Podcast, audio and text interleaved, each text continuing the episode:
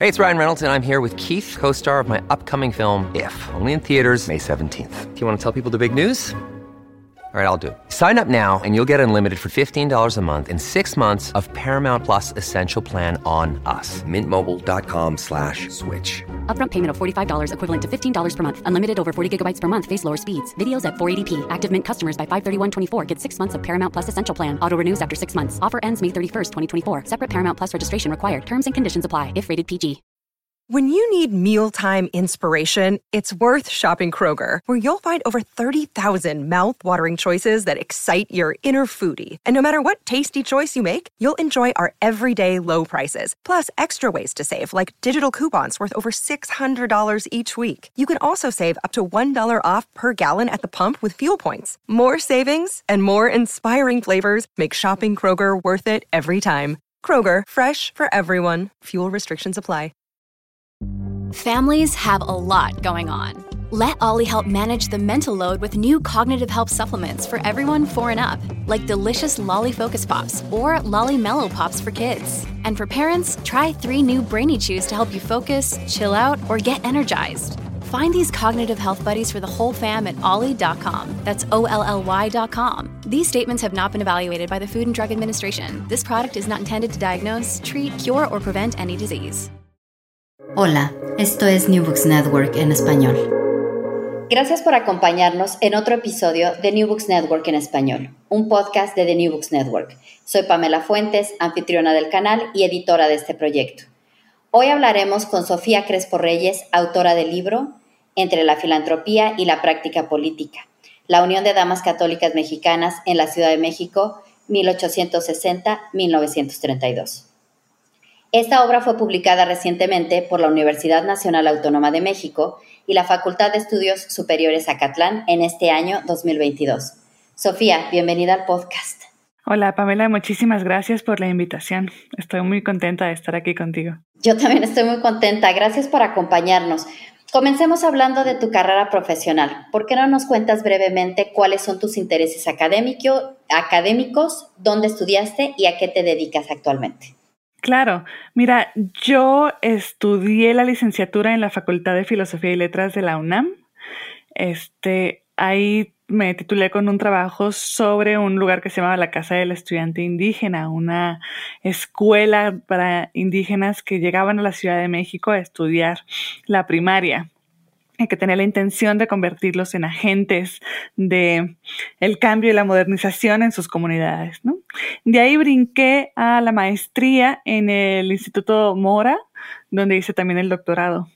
La maestría la hice también en un trabajo sobre eugenesia y maternidad, un poquito enfocándome en cómo un grupo de médicos que se dedicaban a esta corriente que es la, eugenesia construían su propia idea en torno a la, la maternidad la, y a la infancia. Y de ahí me encontré con que los eugenistas trabajaban mucho con trabajadoras sexuales, era uno de los grupos con los que más se vinculaban un poquito para atender las enfermedades de transmisión sexual y evitar, digamos, nacimientos de niños con alguna enfermedad, ¿no? Y entonces de ahí me encontré que ellos compartían muchas labores con una asociación que se llamaba la Asociación de Damas Católicas Mexicanas y me llamó muchísimo la atención porque pues en mi mente de una joven de 25 años, pues no tenía yo mucha idea de qué hacía una organización de mujeres católicas trabajando con trabajadoras sexuales, ¿no? Se me hacía la cosa más extraña y más a principios de los años 20, 30, sí de, México, ¿no? Donde el país estaba pasando por toda una crisis revolucionaria y donde pues los intereses eran muy variados, el Estado pues más bien estaba peleado con el catolicismo, entonces me llamaba a mí mucho la atención como que en ese contexto existieran relaciones tan cercanas entre este grupo de médicos que eran revolucionarios y que venían de toda esta corriente revolucionaria y las damas católicas, que pues más bien pertenecían a otro contexto y que tenían más bien este apoyo de la alta jerarquía eclesiástica y que pues estaban en contra de alguna u otra forma de, la revolución mexicana, ¿no? Y entonces pues me aventuré a hacer mi doctorado ahí mismo en el Instituto Mora, pero ya ahora acercándome al tema de las damas católicas y enfocándome mucho cuál fue su participación política y cómo van a construir ellas su propia organización que mezclaba tanto actividades filantrópicas como actividades políticas. Y digamos, ese es como mi, panorama y cómo llegué yo a la, a la construcción de este libro. Terminando mi doctorado, entré a trabajar a la FES Catlán, que es la Facultad de Estudios Superiores Acatlán, una sede de la UNAM, que está aquí en, en el Estado de México. Y entré a la licenciatura en historia y pues ahí estoy desde entonces dando clases de historiografía, de didáctica de la historia y, y así. Esa ha sido como mi trayectoria. Qué bien, y qué interesante cómo los archivos nos llevan a un tema y a otro tema y a otro tema, y me da mucho gusto que no te quedaste solo con el interés que nos pasa a muchos cuando estamos en los archivos, de decir, este tema, qué interesante, y se nos queda, y, y tú lo llevaste a la tesis de doctorado, que es ahora el libro que nos presentas. Y justamente en las primeras líneas de la introducción nos dices, y voy a citar, esta es la historia de la participación política de las mujeres católicas durante las primeras décadas del siglo XX. Justamente para arrancar esta historia, platícanos cuál era el perfil social de las mujeres católicas que se organizaron y cuál era su relación con la jerarquía católica. Mira, es muy interesante, ¿no? Porque te digo, cuando uno se plantea organizaciones de mujeres, creo que lo que uno menos piensa es en mujeres católicas, ¿no? Siempre pensamos como en estas mujeres feministas, sufragistas, que se lanzan como la lucha por sus derechos este, políticos y civiles, ¿no? Y yo lo que me encontré fue una organización con características muy distintas, ¿no? Más bien un grupo de mujeres muy apegadas, todas ellas eran mujeres de clase alta, era, o sea, tienen apellidos como muy importantes, ¿no? Las Curain, por ejemplo, que era una familia pues perteneciente sobre todo a un grupo de profesionistas que se dedicaban a las labores inmobiliarias, ¿no? Y pues tuvimos un presidente, Lascurain, que duró 40 minutos en la presidencia entre, este, ajá, ¿no? entre Francisco y Madero y, este, y Victoriano Huerta, pero pues bueno, o sea, digamos, venían de ese tipo de familias, ¿no? Otra mujer, por ejemplo, era este, bisnieta de Morelos, el independentista. Entonces son familias pues que tienen alcurnia dentro de la Ciudad de México que tienen pues recursos económicos fuertes, que eran porfirianas, ¿no? que estaban muy cercanas también a estas élites porfirianas y a la jerarquía eclesiástica, ¿no? Entonces uno dice, ¿cómo es que este grupo de mujeres que pues tenían otros intereses en la vida de repente se empiezan a vincular con con labores políticas. Y pues ahí lo que me fui encontrando fue justamente que el contexto de la revolución marcó muchísimo la vida de todos, incluso de estos grupos jerárquicos y de estas élites que uno pensaría que igual estaban por encima de su contexto, pues no. En este caso ocurrió todo lo contrario. Este grupo de mujeres se van a enfrentar con una necesidad social de participar políticamente para defender lo que ellas consideraban su espacio tradicional y su espacio de participación social, que es el espacio de la familia y el espacio de la devoción como parte de la vida cotidiana y como parte de las estrategias de sobrevivencia y de las estrategias de, que marcan las relaciones sociales en, en una ciudad, ¿no? Y entonces, pues ellas, acompañadas de, de, pues de los jerarcas de la iglesia, van a lanzarse hacia una labor primero social y filantrópica enfocada en la construcción de escuelas, trabajando con obreros, trabajando con trabajadoras sexuales, atendiendo a la infancia, labores que pues conseguimos mucho femeninas, ¿no? Del cuidado, de la atención social, pero eran labores que al mismo tiempo tenían un margen político, que tenían un interés político, que era llevar la religión a espacios donde parecía que se estaba perdiendo, ¿no? Entonces, todas estas labores iban enfocadas sobre todo a exaltar la importancia de la devoción en diversos espacios y a actuar para mantener la devoción como uno de los ejes que ayudaran a la sociedad a mantener sus, sus valores, ¿no? Lo cual va a ser un poquito contradictorio conforme avance la revolución, porque los valores revolucionarios se van a contraponer de alguna otra forma a los religiosos, ¿no? Que es una pelea entre lo civil y lo, y lo religioso. Que mira, justamente vas abriendo el camino para mi siguiente pregunta, porque en el primer capítulo nos hablas del proceso de concientización laica. ¿Nos puedes explicar este concepto con más detalle y particularmente qué tiene que ver la vinculación de la Iglesia Católica con la concientización laica y por supuesto cuál es el papel de las mujeres que pertenecían a la Iglesia Católica en todo este proceso. Claro, con muchísimo gusto. Mira, yo estaba pues trabajando y cuando uno empieza a trabajar un tema histórico, pues siempre se recurre a sus antecedentes, ¿no? Y dentro de mis antecedentes, pues me fui encontrando todo un proceso internacional que tiene mucho que ver con pues con estos vínculos que va a establecer la Iglesia con sus propios feligreses, ¿no? En el siglo XIX, conforme se crean los estados-nación, uno de los procesos que van a ocurrir va a ser la separación de la Iglesia y el Estado, ¿no? Que se llama el proceso de secularización de las naciones. Y este proceso de secularización de las naciones va a llevar a la iglesia a entrar en una crisis muy fuerte, porque pues la iglesia va, o sea, llevaba siglos viviendo de sus relaciones políticas con los estados y de repente pues se va a topar con que ya tiene ahí un freno en su poder político y en su poder económico y en su influencia social, ¿no? Y entonces van a empezar a buscar espacios para recuperar y no, y no seguir perdiendo esta influencia, sobre todo social y política. Y como los estados-nación generarán prohibiciones para la participación política de los párrocos y de los jerarcas de las iglesias, ellos van a empezar a recurrir a sus feligreses, a los que van a denominar laicos.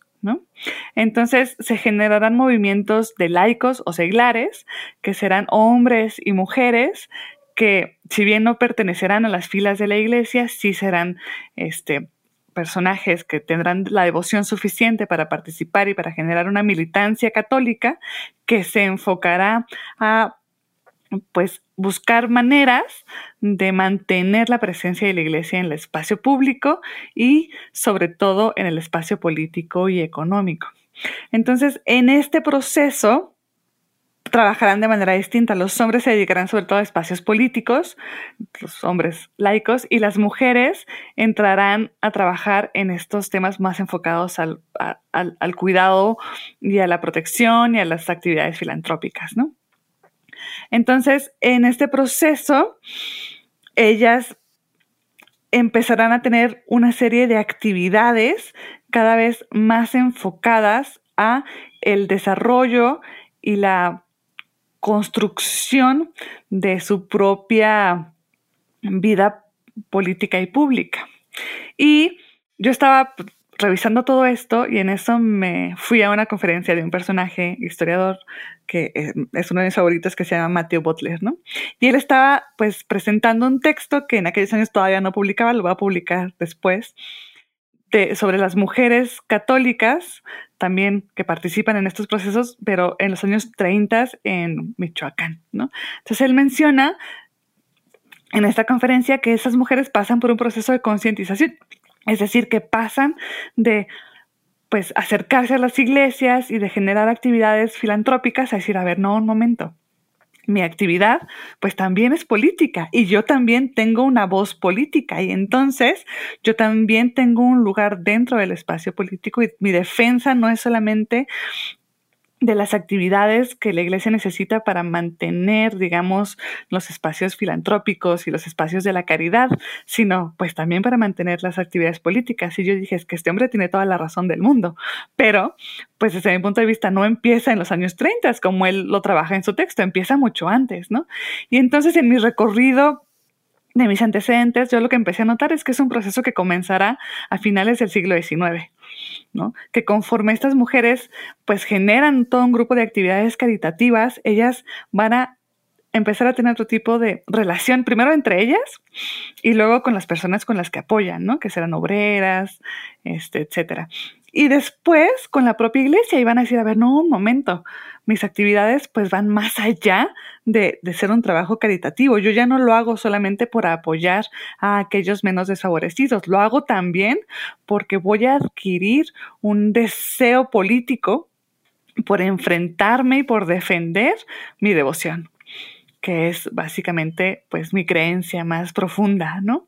Y pues desde ahí ellas se van a lanzar a esta lucha este, que ya hacia los años 20 pues va a ser cada vez más beligerante por defender a la, a la iglesia de las políticas también cada vez más este, anticlericales que van a implementar los gobiernos revolucionarios, ¿no? Qué interesante, porque además me parece que en este proceso de concientización hay un clic o un, un, momento en los espacios que les pertenecen. Tú corrígeme si me, si me equivoco, en los espacios de acción, quizá más que los que les pertenecen. Y esto es porque a través de tu libro me pude dar cuenta quizá de algún prejuicio que yo pudiera tener pensando en la Iglesia Católica como espacios cerrados o como, sabes, yendo a hospitales o yendo como a algunos espacios cerrados, insisto. Sin embargo, nos cuentas a lo largo de todo tu texto toda la interacción de las damas católicas con el espacio urbano. Y de hecho tienes unas líneas muy lindas que quiero usar para invitar a la audiencia a ver cómo se describió esto. Nos dices que, Abrosita, la Ciudad de México fue para las damas su laboratorio, su centro de operaciones y su zona de resguardo. ¿Nos puedes dar más detalles sobre esta interacción, sobre cómo su misión se desplegaba a través de las calles de la ciudad? Claro. Sí, yo coincido contigo. Creo que cuando empezamos a revisar este, cuando pensamos en mujeres católicas, nos las imaginamos siempre dentro de las iglesias, ¿no? En estos procesos de los rezos, siempre acompañando igual y al párroco, ¿no? Este, todos alguna vez hemos ido a las iglesias de nuestras colonias y barrios, como que esa es la idea, como la que nos quedamos, ¿no? Que es como una idea muy actual que pues tiene que ver también con todo este proceso que hemos bueno, que pasó la iglesia en estos años revolucionarios, ¿no? Pero justo estamos en otro momento en la historia donde pues lo que más buscan es pues ganar nuevos espacios, ¿no? No perder como espacios sociales de participación, ¿no? Entonces, sí, efectivamente, las mujeres católicas que van a buscar estas actividades caritativas y filantrópicas van a pasar de el espacio de la iglesia, donde realizaban algún tipo de actividad también, a buscar participar en espacios fuera de las iglesias. Esto con objetivos de ir, por un lado, teniendo mayores posibilidades de acción y por el otro, pues nos habla también de una dinámica pues común también de la vida cotidiana, ¿no? Que es que pues nuestra vida pues no se desarrolla solamente en los espacios privados, ¿no? Sino la vivimos en los espacios públicos, ¿no?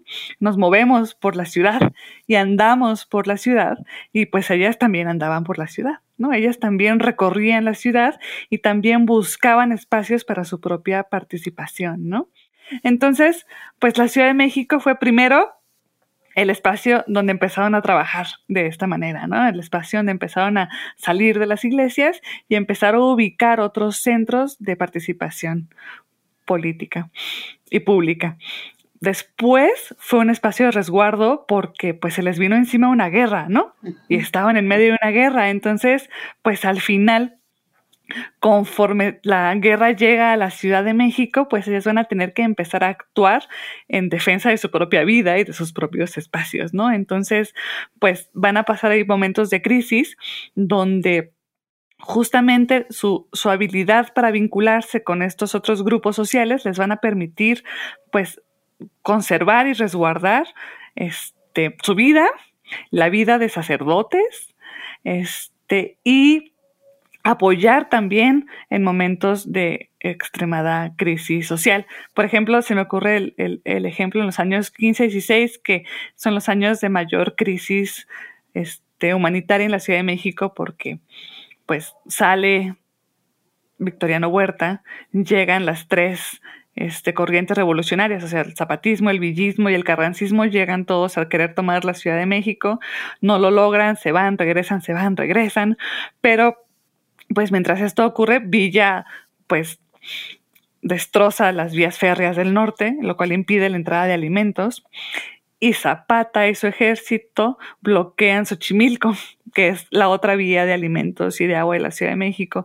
Entonces la Ciudad de México se queda sin forma de tener acceso al agua, sin forma de tener acceso a alimentos también y pasa por una crisis terrible. De hecho, es muy interesante cuando uno revisa periódicos de esa época que se ponían al final de los periódicos la lista de alimentos que iban a entrar a la ciudad, como en preparación para que la gente pudiera ir a atender sus necesidades pues económicas, ¿no? Y hay un aumento también pues terrible de los precios del maíz y del arroz que pues sigue, pues que era y sigue siendo de los principales este, alimentos que comíamos los mexicanos.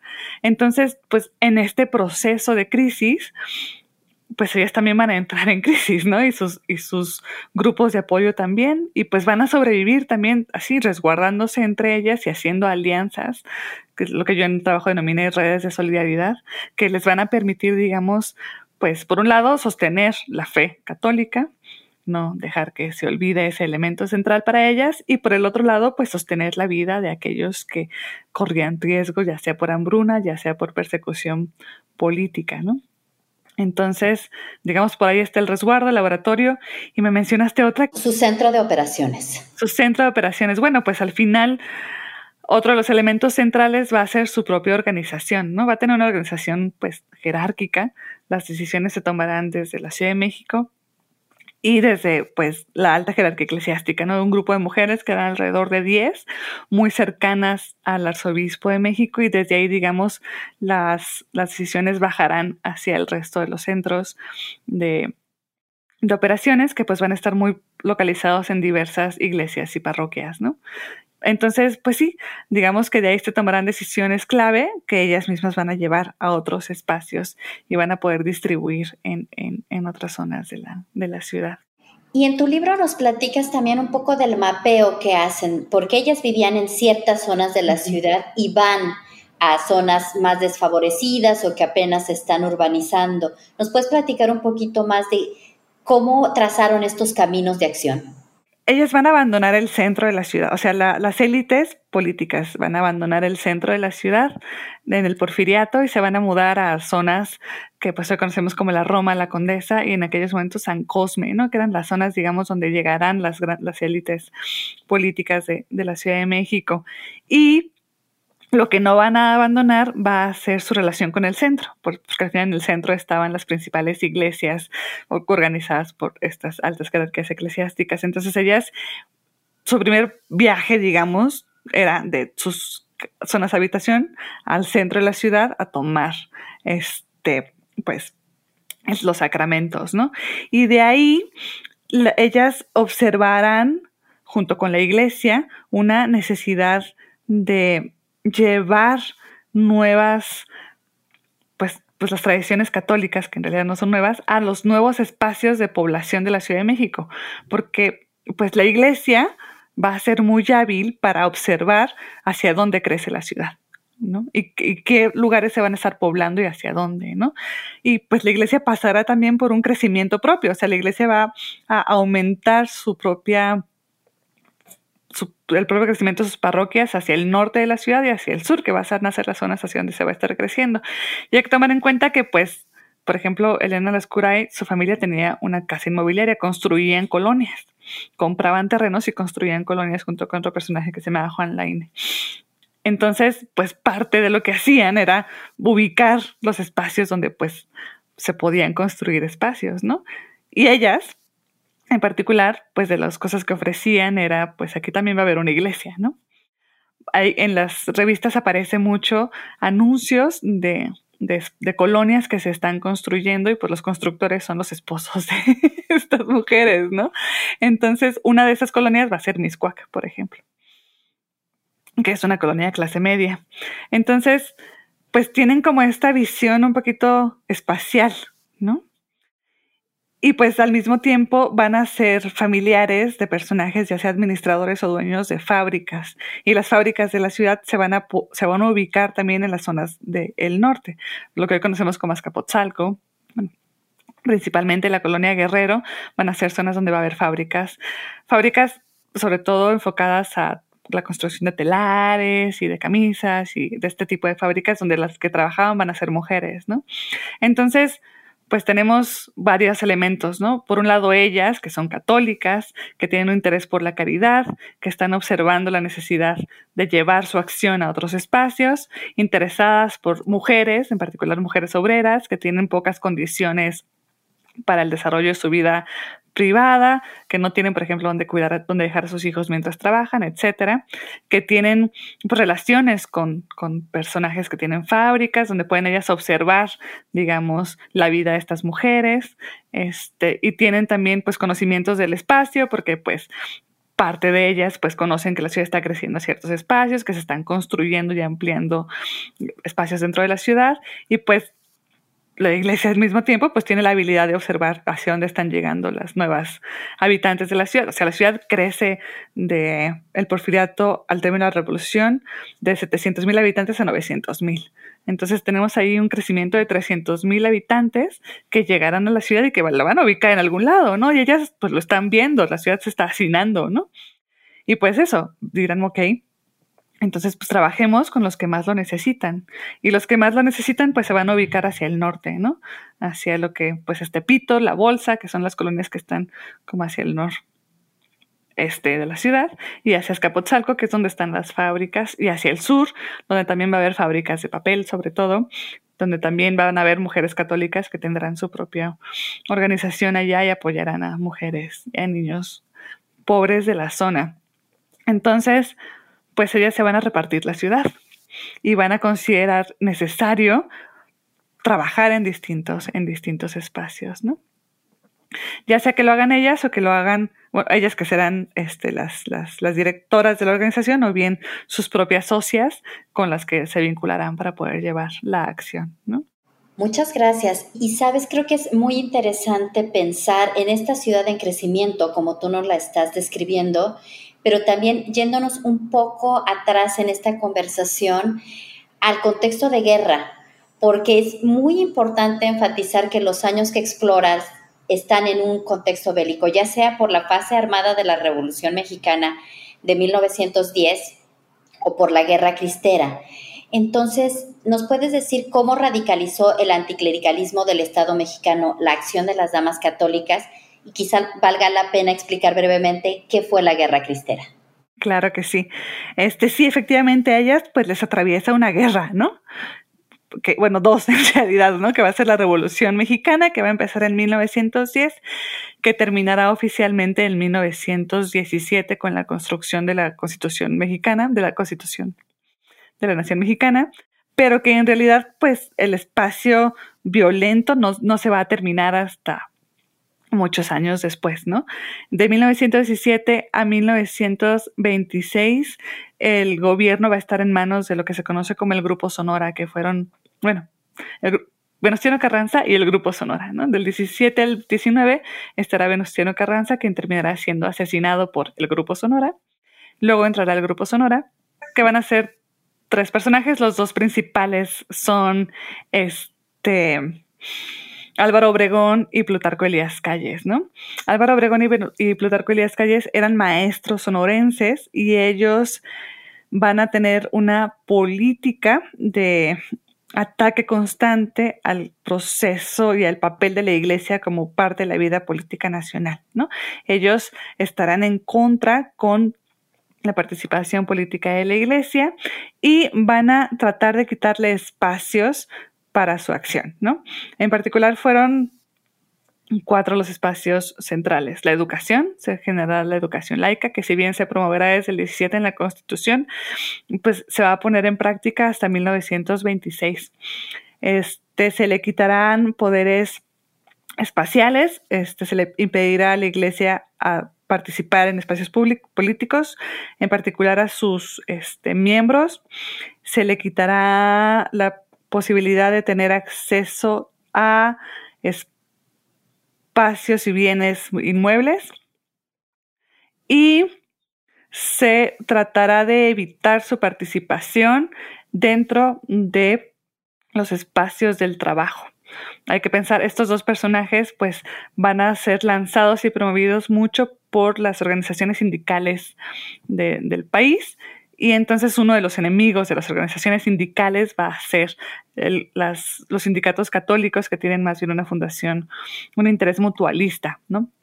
Por interés mutualista me refiero a que mientras los sindicatos buscaban ofrecer mejores labores y mejores condiciones laborales para sus trabajadores, los sindicatos mutualistas y católicos lo que buscaban era llegar a acuerdos privados con los dueños de las fábricas para mantener relaciones de ayuda mutua, pero no derechos laborales. Entonces, esa diferencia pues va a ser muy importante en la época y va a marcar mucho las relaciones entre la iglesia y el Estado en este periodo. Y entonces lo que van a hacer los, el Grupo Sonora va a ser implementar un conjunto de leyes, sobre todo Plutarco Elías Calles, enfocadas a limitar los derechos de la iglesia en el espacio de la educación, en el espacio laboral y en el espacio este, del uso de bienes inmuebles, ¿no? Y de la participación política de los, de los párrocos. Entonces, pues la iglesia y la militancia católica pues va a entrar en conflicto constante, ¿no? Por ejemplo, las damas católicas junto con otras organizaciones este, de militantes católicos tenían un conjunto de escuelas donde se enseñaba no solamente la educación básica, sino también la religión. Y eran escuelas que pues recibían nombres católicos también, lo cual se prohíbe, ¿no? Entonces, pues una de las cosas que suceden va a ser que ellas dirán, a ver, no, un momento, pues yo tengo 20, 30 años trabajando en la constitución de mis escuelas, ¿por qué me las van a empezar a limitar, no? Tengo 20, 30 años enseñando en mis escuelas religión, que aparte pues es la devoción en la que yo creo, ¿por qué no puedo yo enseñárselas en las escuelas, no? Entonces van a entrar en conflicto directo con, esta, con estas leyes, ¿no? Y pues eso implicará conflicto directo con la Secretaría de Educación Pública y un conjunto de inspectores dedicados a imponer estas este, nuevas normativas en las escuelas, ¿no? Lo mismo va a ocurrir con el trabajo, se va a prohibir el desarrollo de sindicatos católicos, lo cual va a hacer que entren en conflicto con los sindicatos este, que tienen el apoyo del gobierno, en particular uno que se conoce como la CROM. Entonces, va a haber, por ejemplo, un momento en el que las damas católicas trabajaban directamente en una, en una serie de fábricas donde fomentaban los sindicatos católicos y dentro de las acciones que hacían que pues si uno lo piensa, la verdad también eran un poquito avanzadas. O sea, su interés era que en las fábricas lo que hubiera fuera guarderías para que las mujeres pudieran llevar a sus hijos y sus hijos estuvieran bien resguardados, ¿no? Que, pues si uno lo piensa, pues es, es una labor bien importante, ¿no? O sea, tener como madre un espacio seguro para tus hijos cerca de tu trabajo o dentro de tu trabajo es un salvavidas impresionante. Y entonces, pues ellas estaban justo negociando eso con las fábricas y la Chrome les va a llegar a, estas fábricas, en particular fue la fábrica la Britannia, si no mal recuerdo, que es una fábrica de camisas, llegará y obligará, pues era una organización que tenía mucha fuerza política, ¿no? Obligará al dueño de la fábrica a que las obreras firmaran contrato con el sindicato de la CROM en lugar de firmar contrato con el sindicato católico. Y impedir el acceso a la fábrica a las obreras que permanezcan en el sindicato católico.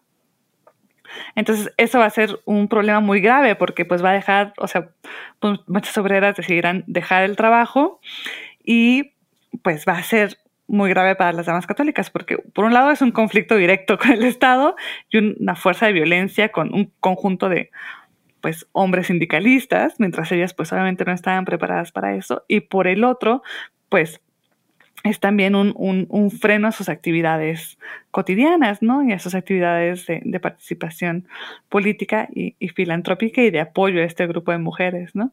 Entonces, digamos, ahí tenemos como otro momento de, de, crisis y de rompimiento con el Estado y donde se puede observar estas políticas anticlericales, ¿no? Y eso va a provocar, junto con otras actividades más que las dejaremos así para que se animen a leer el libro, este, que, que, este, que esta asociación va a entrar en contacto con otros militantes católicos que estarán peleando otros espacios con el Estado y que terminarán formando lo que se conoce como la Liga Nacional de Defensa de la, a la Libertad Religiosa, ¿no? Que en algún momento, que por ahí de 1926, va a lanzarse al conflicto armado, sobre todo en este, Guanajuato y en la zona del Bajío. Los, los, miembros de la liga dirán, no, es que nosotros no solamente tenemos, o sea, tenemos que defender nuestra fe y pues el Estado nos está limitando todos los espacios donde nosotros ejercemos nuestra, nuestra fe y esto no puede seguir así. Y pues se van a, a la guerra, que es lo que se conoce como el conflicto de la guerra cristera.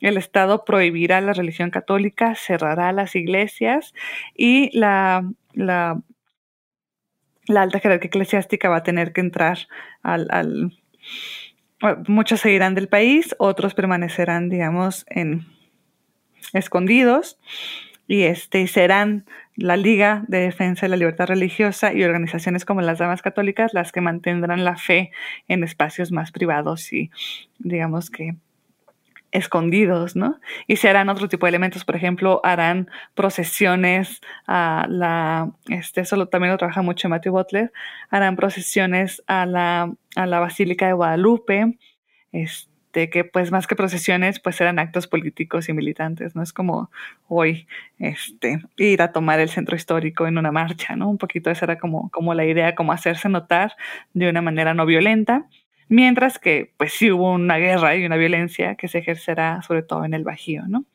El conflicto va a durar hasta 1929, cuando la alta jerarquía eclesiástica logrará negociar de manera, pues, secreta con el Estado, con Plutarco Elías Calles, gracias al apoyo de la embajada estadounidense. Y sacaron una serie de acuerdos, entre ellos que las organizaciones católicas van a tener que entrar a, este, a una organización que se llama la Acción Católica Mexicana, que debía estar controlada directamente por la alta jerarquía eclesiástica y no por militantes católicos eso va a hacer que la militancia católica, pues digamos, les van a poner un freno así terrible y va a frenar mucho su participación en diversos espacios y ya entrarán en otro, en otro proceso, ¿no?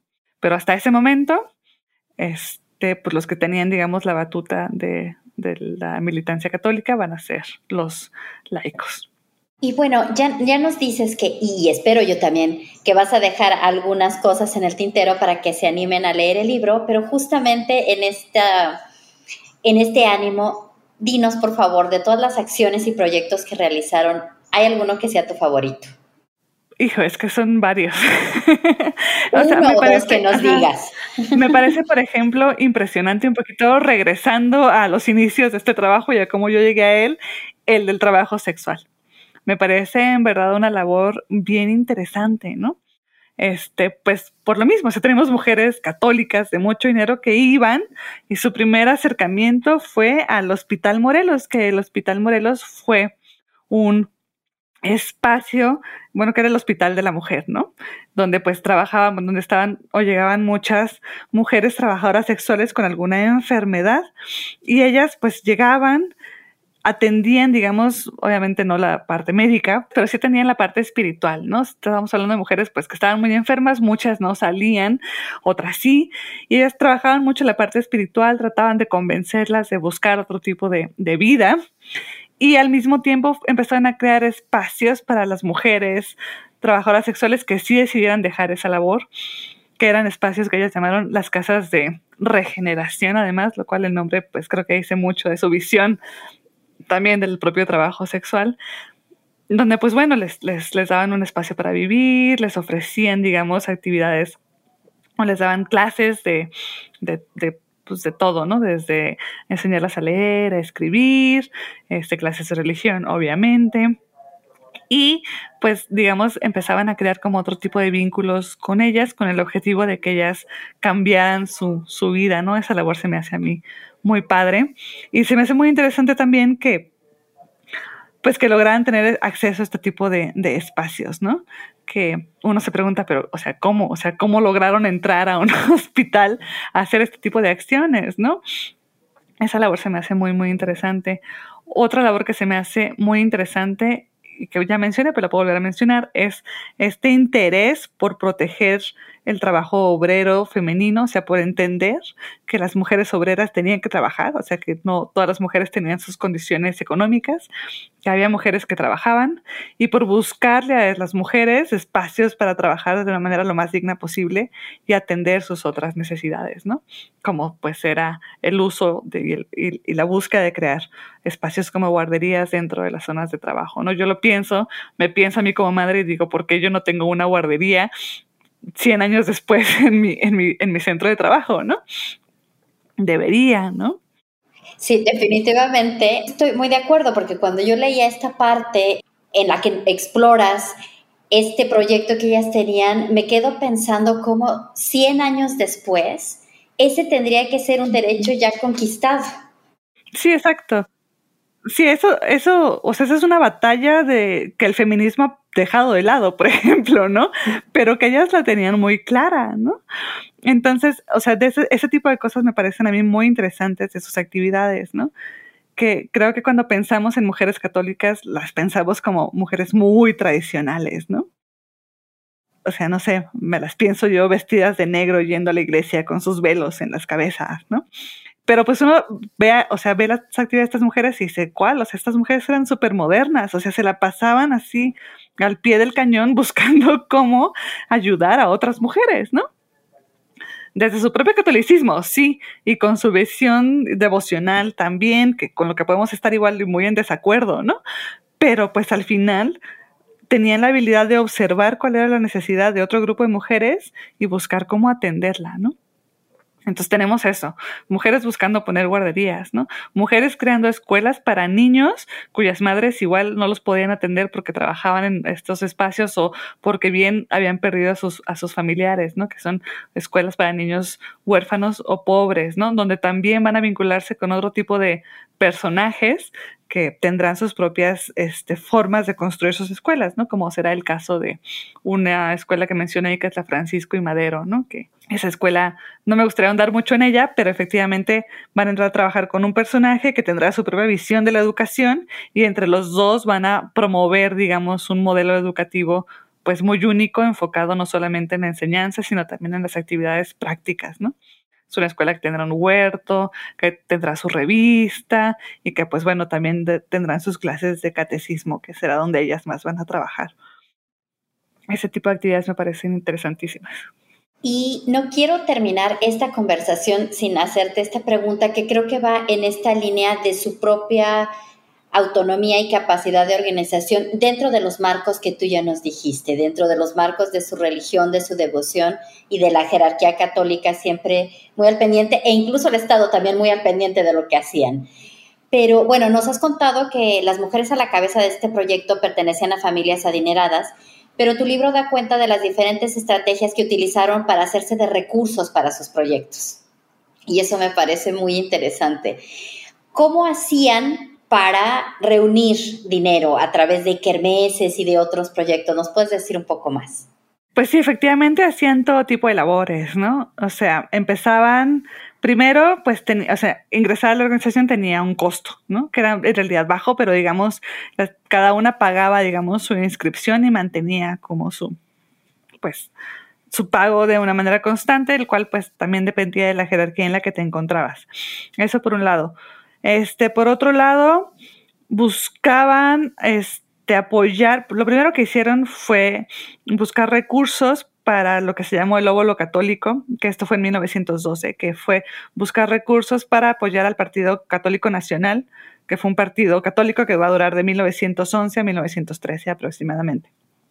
Este, y lo que hacían era, pues ellas iban, convencían a sus vecinas, ¿no? Así, llegaban así, hola vecina, ¿cómo estás? Fíjate que yo, pues ya vine de, del Sacramento, no me la encontré, cómo ha estado, cuál ha sido su vida, platicaban con ellos, platicaban de la religión, platicaban de la importancia de participar en la organización, de apoyar a la, a la iglesia, de apoyar a la religión y de, aportar al, de apoyar al partido en esta primera etapa, ¿no?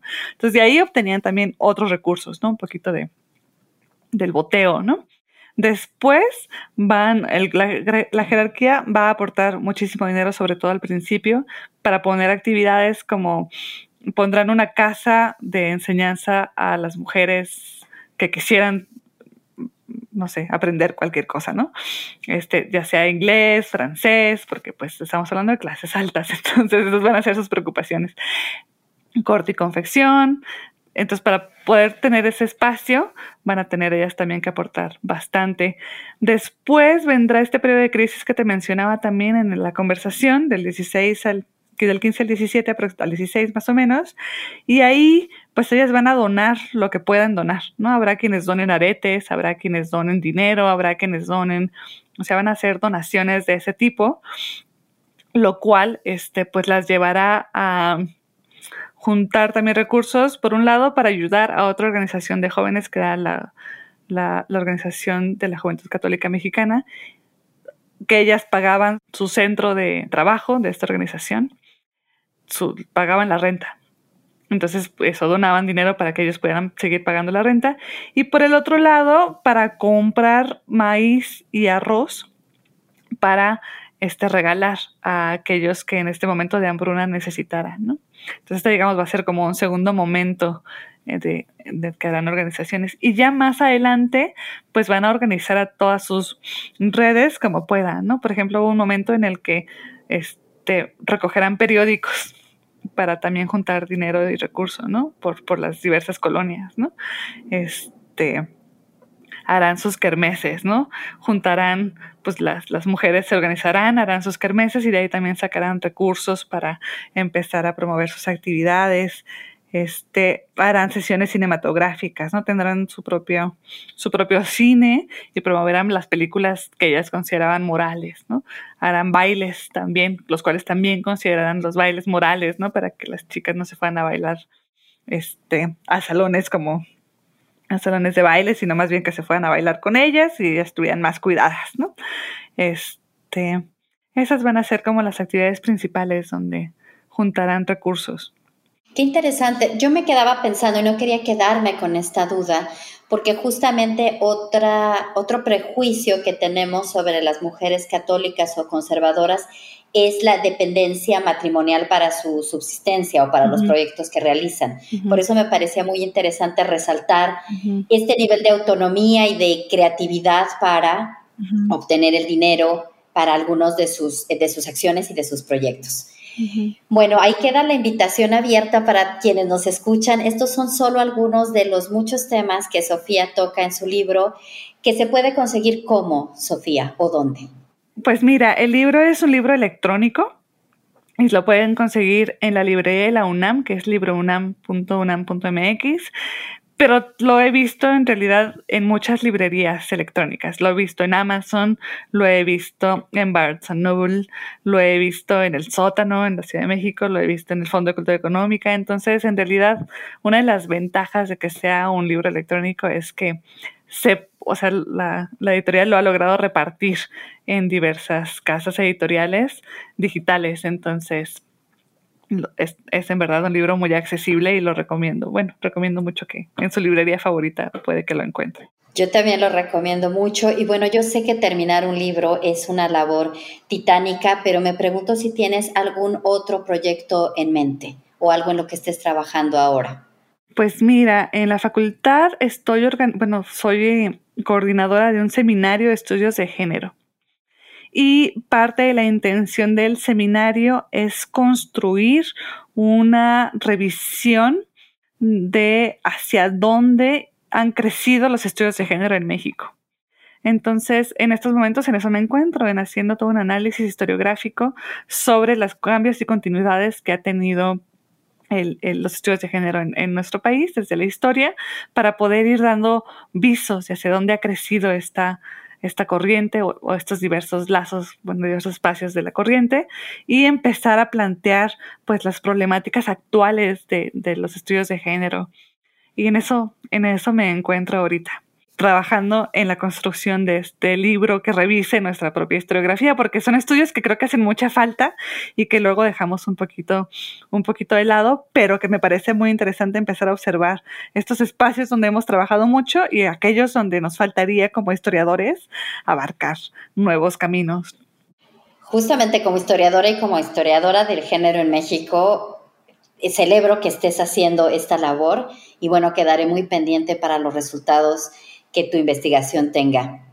No me queda más que agradecerte por aceptar compartir tu investigación conmigo y con la audiencia. Muchísimas gracias a ti por tu invitación. Y ya te avisaré cuando esté el siguiente libro para volverlo a presentar. Aquí estarán los micrófonos abiertos. Muchas gracias. Y gracias también a quienes nos escuchan y nos acompañaron en esta conversación para New Books Network en español sobre el libro Entre la filantropía y la práctica política, la Unión de Damas Católicas Mexicanas en la Ciudad de México, 1860-1932, de nuestra invitada Sofía Crespo Reyes. Mi nombre es Pamela Fuentes. Hasta la próxima. Gracias por escuchar New Books Network en español.